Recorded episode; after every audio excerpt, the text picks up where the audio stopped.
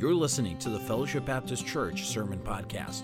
Fellowship Baptist Church is located in Clark Lake, Michigan. Today's message is part of a series called Rooted in Christ by Pastor Daniel White. Now let's prepare our hearts as Pastor White brings forth God's truths from his word today. All right, take your Bible this morning. Turn to Ephesians chapter 4.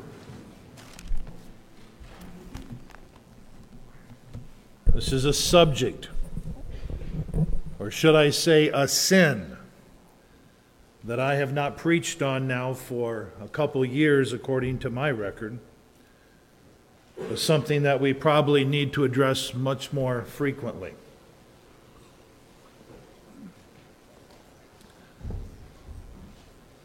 I want to speak to you today on the subject of bitterness.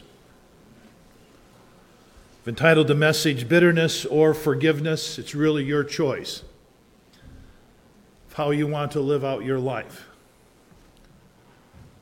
Ephesians chapter 4, beginning with verse 17, I'll read through the end of the chapter. I know it's a lengthy passage of Scripture. Boy, does it sound like the world in which we live. Verse 17 This I say, therefore, and testify in the Lord that ye henceforth walk not as other Gentiles, referring to the unbeliever. As the Gentiles walk in the vanity, the emptiness of their mind, having their understanding darkened, being alienated from the life of God. They're not saved people. From the life of God through the ignorance, they haven't heard the gospel that is in them because of the blindness of their hearts. Satan has blinded their minds lest they come to the light of the glorious gospel. Who, being past feeling, defiled conscience, have given themselves over to lasciviousness, sexual immorality, to work all uncleanliness with greediness. Does not that sound like the world in which we presently live? But, Christian, ye have not so learned Christ. If so be that ye have heard him and have been taught by him as the truth is in Jesus, that you put off concerning the former conversation, that way that you used to live, that old man, that unregenerate man, which is corrupt according to the deceitful lust, and be renewed in the spirit of your mind. That's why you need to have your daily time with the Lord. That's why you need to be in church to hear the Word of God preached and, and taught for the renewing of the mind. That's why you need to meditate and memorize Scripture. And be renewed in the spirit of your mind. And that you put on the new man, which God has created in righteousness and true holiness. Wherefore, put away lying, let every man speak truth with his neighbor, for we are members one of another. Be angry and sin not. Let not the sun go down upon your wrath. Neither give place to the devil. Neither let him that stole steal no more, but rather let him labor, working with his hands the thing which is good, that he may have to give to him that needeth. Let no corrupt communication proceed out of your mouth, but that which is good to the use of edifying, that it may minister grace unto the hearers. And grieve not the Holy Spirit of God, whereby ye are sealed unto the day of redemption. Thank God for eternal security. Now, our verse. But let all bitterness, wrath, and anger, and clamor, and evil speaking be put away from you with all malice. And be kind. But we need more kindness in this world, don't we? Be kind one to another, tender hearted, forgiving one another, even as God, for Christ's sake, hath forgiven you. Bitterness or forgiveness, it's your choice. Heavenly Father, would you bless the preaching of your word today? We, we thank you for the inspired, infallible, inerrant, authoritative, preserved word of God that we have in our possession. Speak to us today. In Jesus' name we pray. Amen. Got a few questions for you. I always like to open my messages with questions just to get you to think a little bit, but are you always grumpy? Are you always grumpy? Do you walk around most of the time with like a chip on your shoulder and dare people to knock it off? And there's a lot of people like that. Do you have the joy of the Lord in your life? Or does your appearance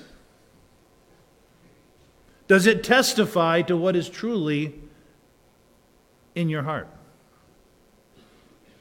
Are you always blaming others for your unhappiness? Is it always someone else's fault that you're feeling so down, discouraged, depressed?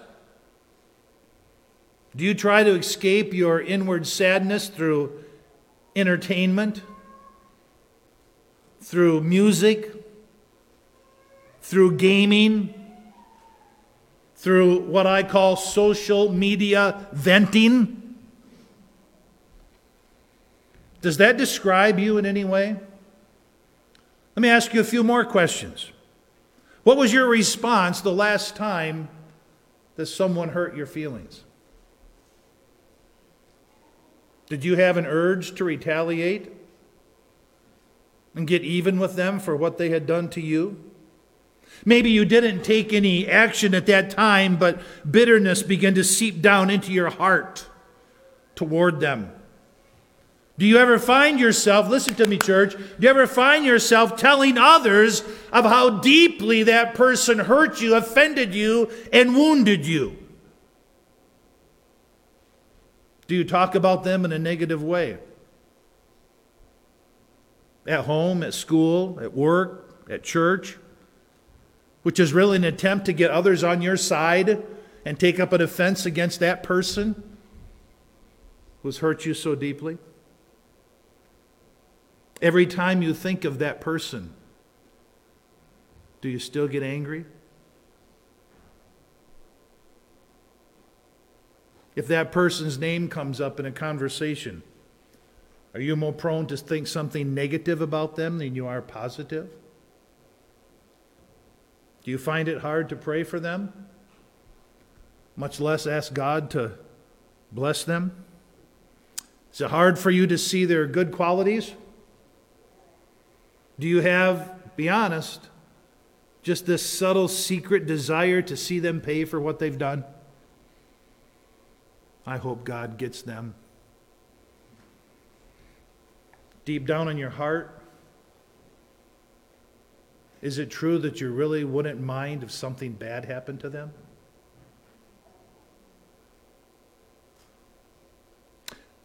Do you feel like um, you know what? I just cannot thank God for that person. I just asked you a bunch of questions, didn't I? And I think those are soul searching questions. And if you find any of those to be true in your life, you are more than just hurt. You're bitter. And that bitter spirit is doing tremendous damage to you.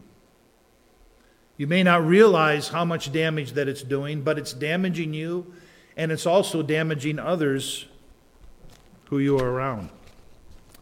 The Bible says in Hebrews 12 15, you've heard me quote this verse many times, looking diligently lest any man fail the grace of God. Now, I want you to understand something. God's grace is available to every single one of you here in this auditorium this morning to forgive those who have sinned against you. No matter how deeply you have been hurt, or wounded, and offended, God will make His grace available to you. God's grace is God doing for us what we can't do for ourselves. And in and of ourselves, we just cannot muster up that unconditional forgiveness. But God says He will give you grace to forgive if you really, really want to forgive that person. Looking diligently lest any man fail the grace of God. If we fail to appropriate that grace, then a root of bitterness, a root, will spring up and it will trouble you. But notice this, and thereby defile many others. failure to forgive is really devastating. It's self inflicted punishment. It's a destructive pit into which many have fallen and have never been able to climb out. Some of you here today are in that pit of bitterness. Some of you here today have been there for a long time. Others of you have been there, but praise God, you reached up and you grabbed a hold of His grace, and that grace pulled you out. Give me an amen. amen. As we journey through this life, and this life is likened unto a journey throughout Scripture. Some of you have just started that journey, others of you are at the end. Some of you are in between. But life is a journey. And as we journey through this life, offenses are going to come. Right? It's, uh, it's unavoidable. Listen to the words of the Lord Jesus. Matthew 18, verse 7 Woe unto the world because of offenses, for it must needs be that offenses come. It is going to happen. Nobody who lives in this world is going to escape it because the world is full of offenses. And then Jesus says, But woe to that man by whom the offense offenses come. May we never be the one causing the offense. We will be receiving offenses, but may we never be the person causing it. Now take your Bible and go to Matthew chapter 18. That was verse 7. And now I want you to look with me at verse 21 through verse 35. Right after Jesus talked about these offenses coming, he deals with the issue of forgiving those who have trespassed or who have offended us and hurt us. Then in verse 21, Peter asks him a question. Are you there? Say amen. All right. I want you to see this. Matthew 18, verse 21. Then came Peter to him and said, Lord, how oft, remember, Jesus is dealing with the issue of forgiveness. How oft shall my brother sin against me and I forgive him till seven times? That talks about being quite generous. Seven, the number of perfection, completeness. Jesus saith unto him, I say not unto thee until seven times, but say that phrase with me, but until 70 times 7. Now Jesus tells this parable. Therefore is the kingdom of heaven likened unto a certain king, which would take account of his servants. And when he had begun to reckon, one was brought unto him which owed him 10,000 talents. Now, I've never, in all my years of preaching and even preaching through this passage of Scripture, I've never stopped to figure out how much 10 thousand talents were. So I thought, you know, I'm going to do that today. How much did this guy really owe his Lord? Well, a talent is 750 ounces of silver. Got it? 750 ounces of silver is a talent. Times that by 10,000. Does anyone figure out how much that is right now?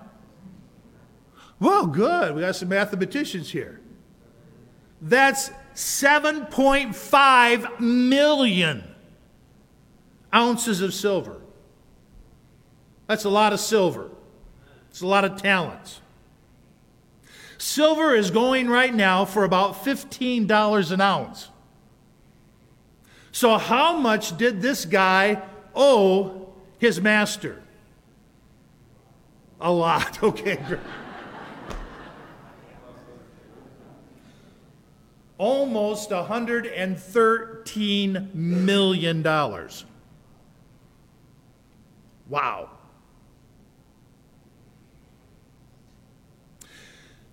But for as much as he had not to pay, I understand that, his Lord commanded him to be sold, his wife and his children, and all that he had, and payment be made.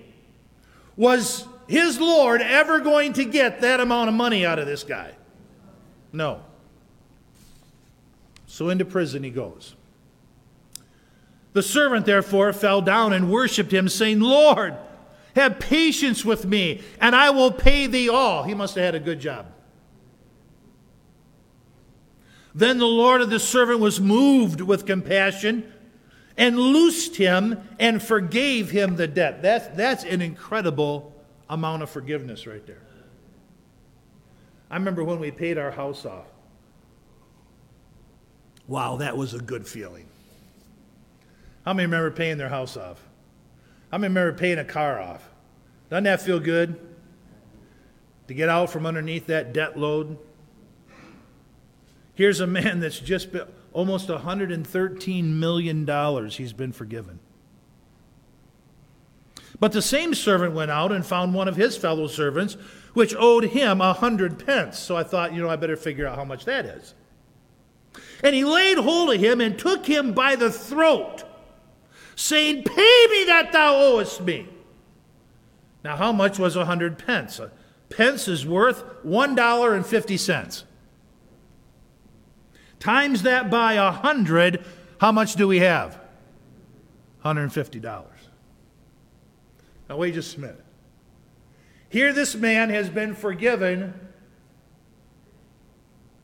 almost $113 million, and he finds someone who owes him 150 and he's choking him by the neck and shaking him and say, Pay me everything that you owe me.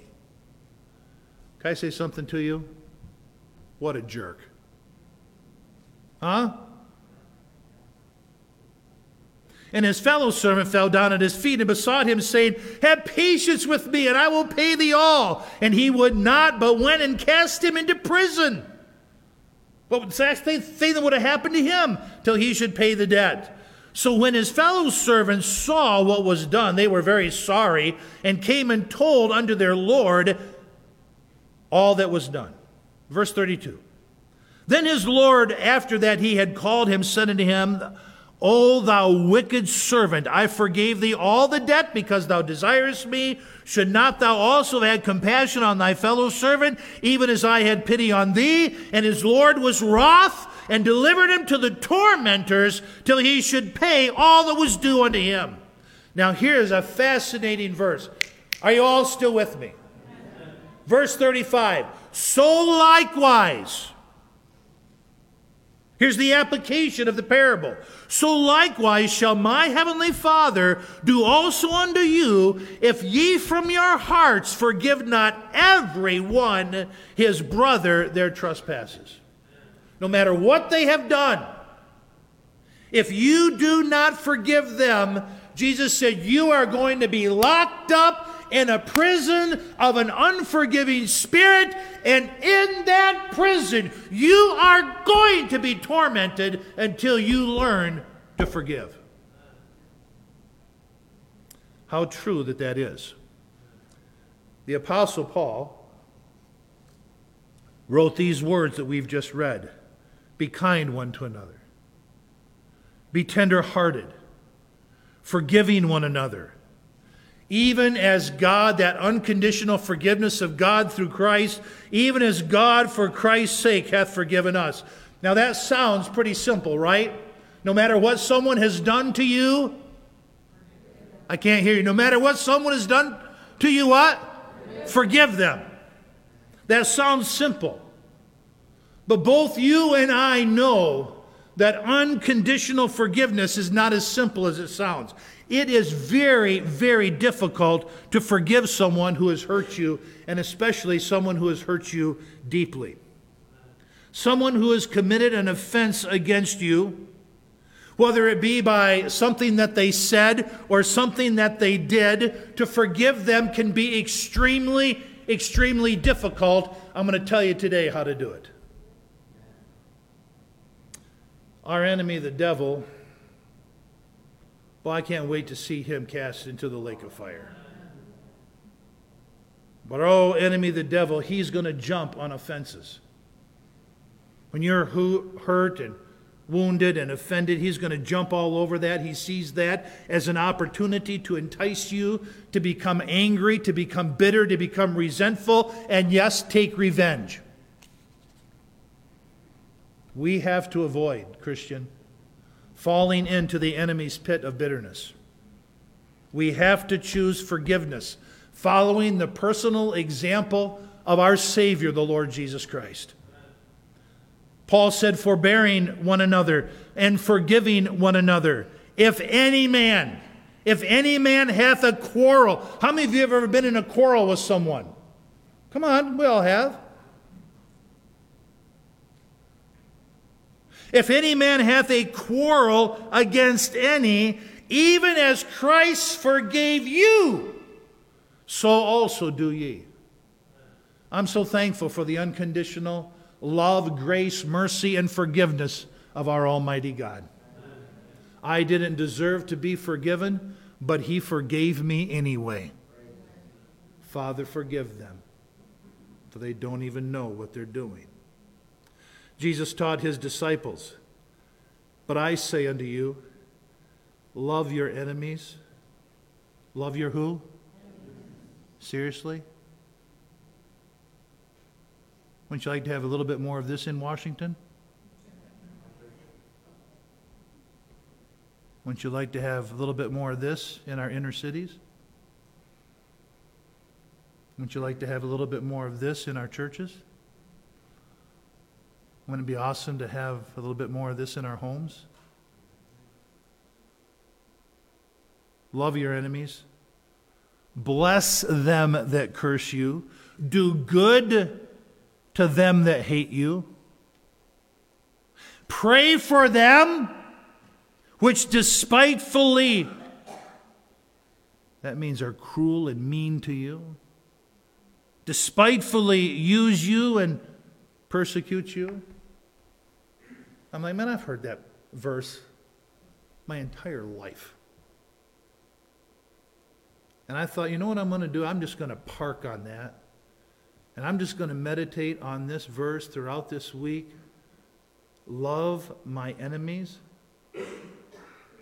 What kind of love is he talking about? He's talking about that 1 Corinthians 13 love that is a self sacrificing love, a love that's focused on the needs of others and not a self focused, self interest love,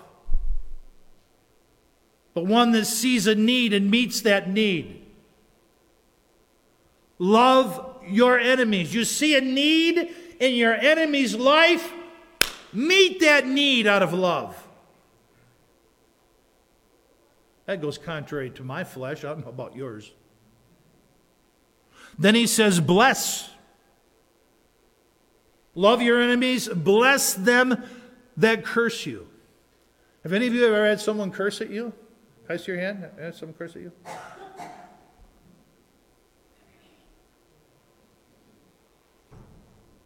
People are cursing at you. What do you do? You speak back a blessing to them. Melanie, stop laughing up here.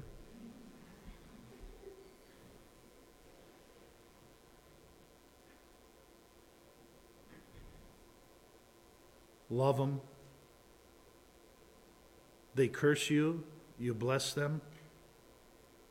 According to Strong's exhaustive concordance, it says the word bless means to speak well of them, to thank them, and to invoke a benediction of prosperity upon them.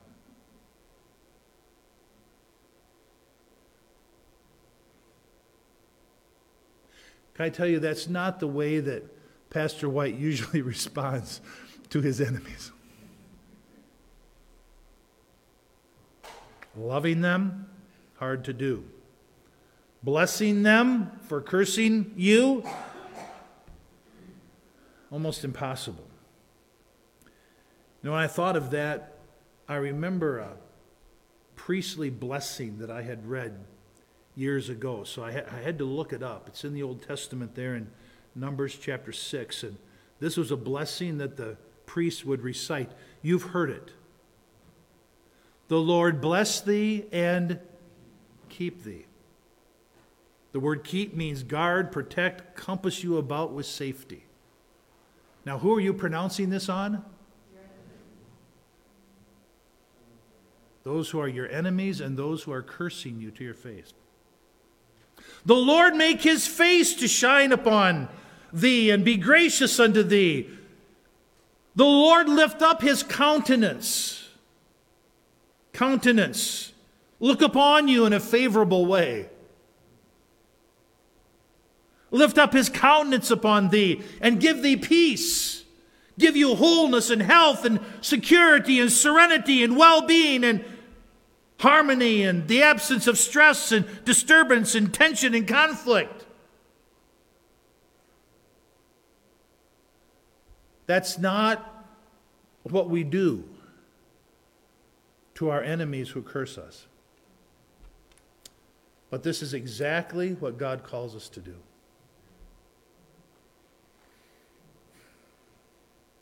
Our words have great influence in the lives of those that we speak them to. Our words can bring hope and encouragement. The Bible says death and life are in the power of this tongue right here. I can either build someone up or I can tear them down. Pleasant words are as a honeycomb, sweet to the soul and health to the bones. My dad used to raise bees. As a little boy, he'd harvest the honey and he'd give me some of the honeycomb to chew on. The Bible says it is sweet to the soul, it certainly was, and it says it's health to the bones. There's something healthy to the bones. I'm not a doctor, scientist, I, I don't know, but God says you eat honey, it's good for your bones. Heaviness in the heart of man maketh it stoop, but a good word maketh it glad. Our words have great influence. Our words have power to turn men's hearts. You have an enemy, you love them. You have an enemy who curses you, you bless them. Then it says that we are to not only love and bless, but we are to do good to them that hate you. Have any of you here ever had someone hate you? I have. I have. I've never been able to understand it, but I have. I've had people that absolutely hate me. So I thought, what does the Bible mean when it tells us to do good? Well, I thought, perfect example of that is Jesus. He went about doing church, come on, he went about doing good. So I thought, well, what did he go about doing? Teaching, healing, feeding, and comforting people. Well, is he not our example that we should follow in his steps? So, as the followers of Christ, we need to see others' needs and meet those needs, even if they hate us. Paul said, As we have therefore opportunity, let us do good unto all men. Not just to our brothers and sisters in Christ, but even to our enemies. So he says we're to love them, we are to bless them, we are to do good to them. And what's the last one he tells us to do? Pray for them. Pray for those who are mean to you and despitefully use you. They may persecute you, they may abuse you, they may hate you, they may curse you, but you're to pray for them. Jesus. Ye have heard that it hath been said, Thou shalt love thy neighbor and hate thine enemy. I like that verse. Stop right there. Uh, the verse doesn't stop there. But I say unto you, love your enemies, bless them that curse you, do good to them that hate you, and pray for them which despitefully use you and persecute you. Take your Bible and turn to 1 Peter chapter 2. Are these hard sayings? Difficult teachings? But God will make His grace available to us if we want it. To do that which we cannot do in and of ourselves. 1 Peter chapter 2, verse 12. Give me an amen if you're there. Amen. Let's listen to what Peter taught his readers who are undergoing unbelievable persecution and mistreatment for their faith. 1 Peter 2, verse 12. Having your conversation, the way you live your life, honest among the Gentiles, the unbelievers, that whereas they speak against you as evildoers, they may by your, oh, what? Good works which they behold, glorify God in the day of visitation. Submit yourselves to every ordinance of man for the Lord's sake, whether it be to the king as supreme, or the governors as them that are sent by him for the punishment of evildoers, and for the praise of them that do well. For so is the will of God that with what? Well doing, ye may put to silence the ignorance of foolish men. As free, not using your liberty as a cloak of maliciousness. Don't be that way but as the servants of God. Honor all men, even your enemies, even those that curse you and, and persecute you and say all manner of evil against you falsely. Love the brotherhood, fear God, honor the king. Servants, be subject to your masters with all fear, not only to the good and gentle, but also to the froward, to the offensive. For this is thankworthy that a man for conscience toward God endure grief, suffering wrongfully, for what glory is it when you are buffeted for your faults, you take it patiently, but when you do well and suffer for it and take it patiently, this is acceptable with God.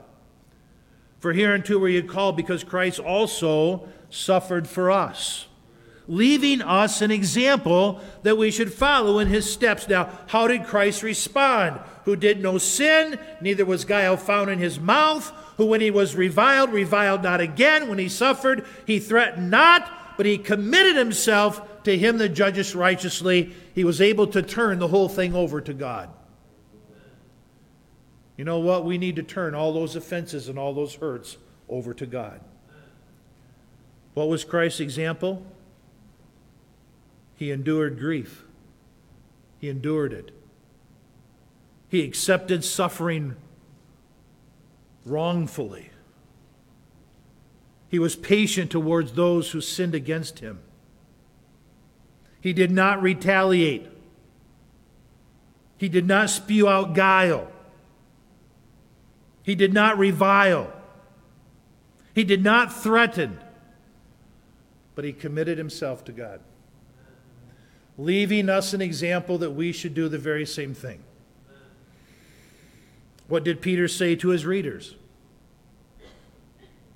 Lay aside all malice, guile, and evil speaking. Don't do it. Do good towards those who do evil towards you. Do not speak evil against them when they speak evil against you. Do not become malicious towards them, even though they are malicious towards you. Have a testimony of well doing towards those who mistreat you and take advantage of you. And when they dishonor you, what? Honor them.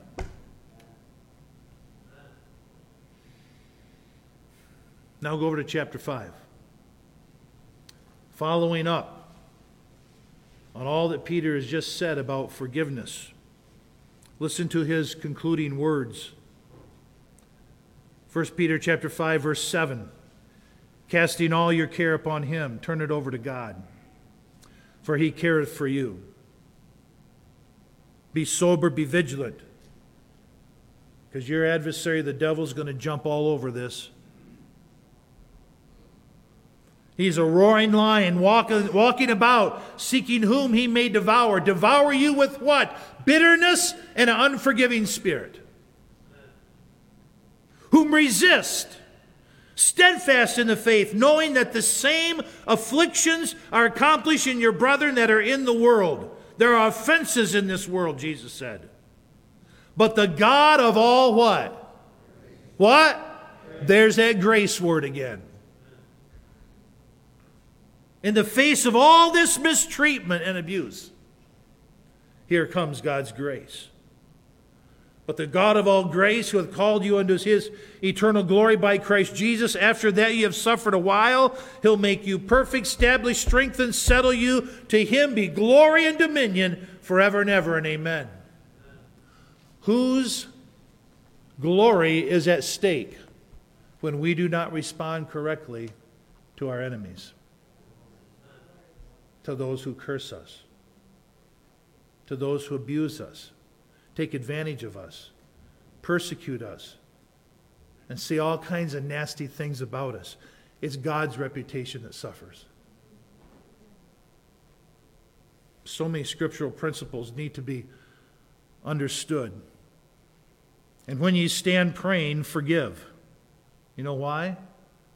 Because if we have an unforgiving spirit, God does not hear our prayers.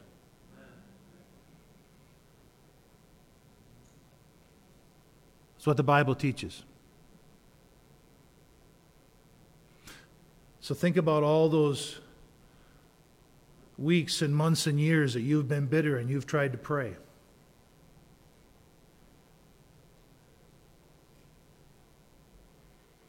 When you stand praying, forgive. If ye have aught against any, that your Father also which is in heaven may forgive you your trespasses.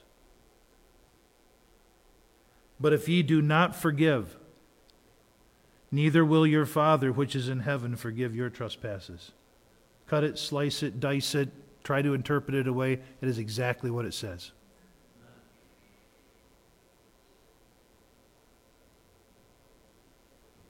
He will not hear us, and he will not forgive us. You wicked servant. The debt that he forgave us of, that huge multi million dollar sin debt that he forgave us of, and we cannot forgive those who sin against us? Forgive us our debts as we forgive our debtors. Really? Is that really how you want to pray? Please forgive me like I forgive others. When ye stand praying, forgive if ye have aught against any.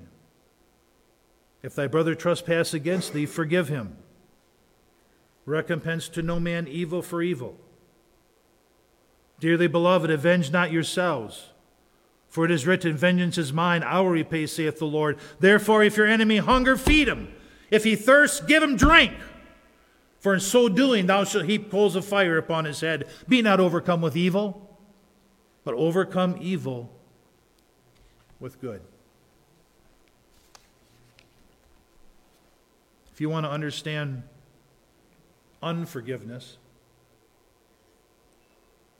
I think first of all, we need to know what forgiveness is. And as you look at what forgiveness really is biblically, forgiveness is a willingness to give up your resentment towards someone who has wronged you, regardless of how serious or painful that wrong was. You're giving it up. You're renouncing your desire to get even and see that person hurt. You give up resentment toward the wrong that was done to you. You give up resentment toward the wrongdoer, and you give up your plans for retaliation. I'm not going there. And when we make that decision, you know what God does? He pours upon us His grace to do it. Forgiveness is more than just saying the words, it has to come from the heart. I know all those things that the Lord has told us to do are very difficult, if not impossible. But listen to what God's word says. And this is the confidence that we have in Him. if we ask anything according to his will. Is it his will that we forgive? Yes or no? Anyone and everyone, no matter what they've done to us?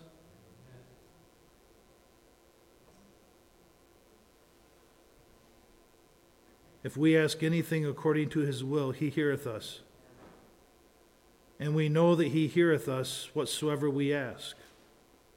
We know that we have the petitions that we desire of him. You know what that tells me to do? Is say, God, I can't forgive them. I can't love them. I can't bless them. I cannot do good to them. I cannot pray for them. I, God, will you give me a forgiving heart? Forgiveness means that you fully release your offender from what you think is the debt that he owes you. No, he's in debt to me. He's going to pay me back. Let it go. Amen, church? Let it go. Don't hold him in debt to you. Forgiveness means that you clear his record. How many remember the old chalkboard?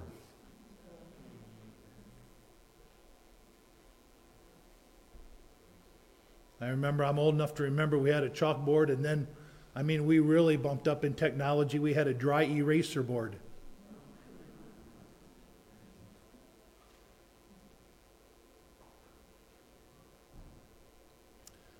All of their offenses, wipe them out.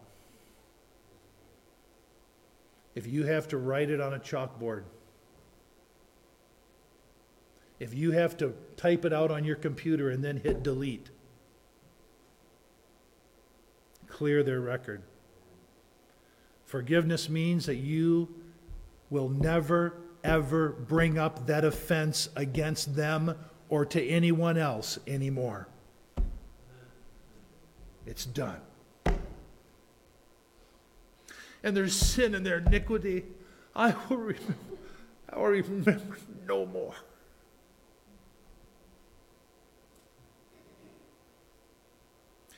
Forgive as God, for Christ's sake, hath forgiven us. Unforgiveness is just the opposite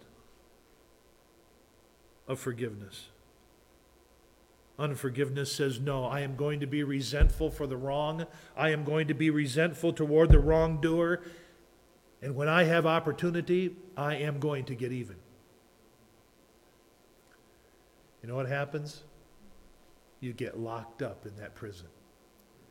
And that is a place where you will be tormented.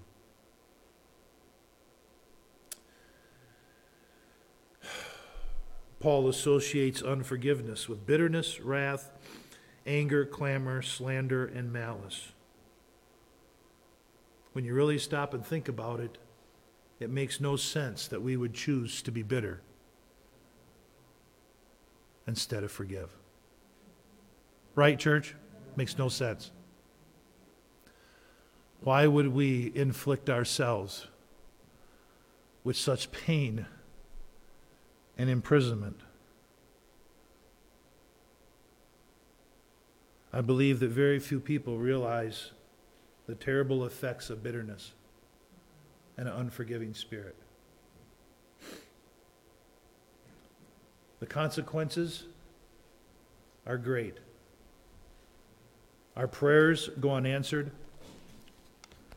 Our worship is rejected.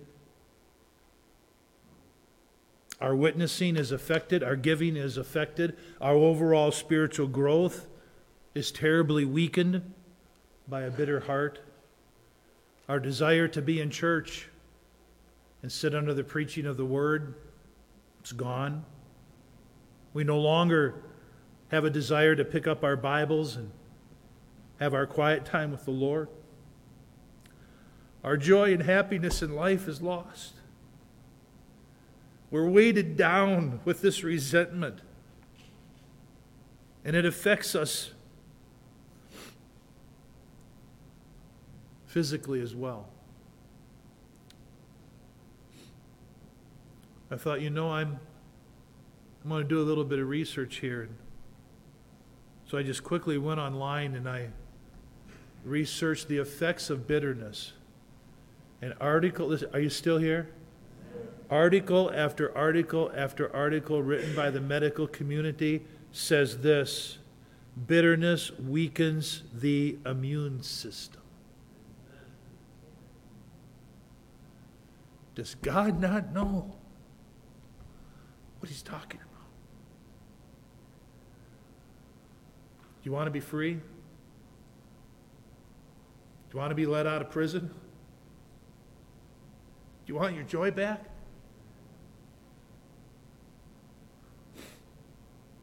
Take this message seriously. Accept responsibility for your bitterness. I have sinned. Acknowledge and confess it to God. Be honest with Him.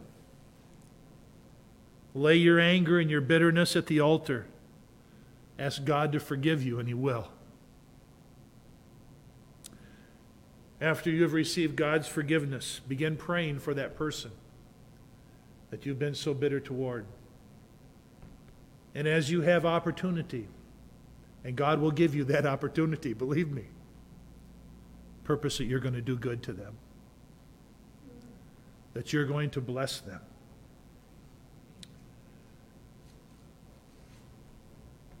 If you know that there's a person that is aware of your bitterness toward them, humble yourself and go to them and ask forgiveness. If you've been bitter towards a person and they have no idea that you are, you don't need to tell them. I have no idea that any of you right here, I'm looking out, I don't have any idea that any of you are bitter toward me. But if you are, don't come tell me. Are you with me? I don't need to know. That's between you and God. You haven't you haven't hurt me. But if you have, if you've hurt this preacher and this preacher knows it, you need to get things right with your preacher. You need to get things right with your wife. You need to get things right with your husband. You need to get things right with your children.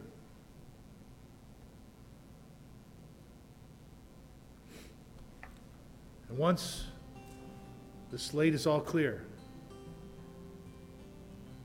say, I refuse, absolutely refuse to ever pick that bitterness back up again.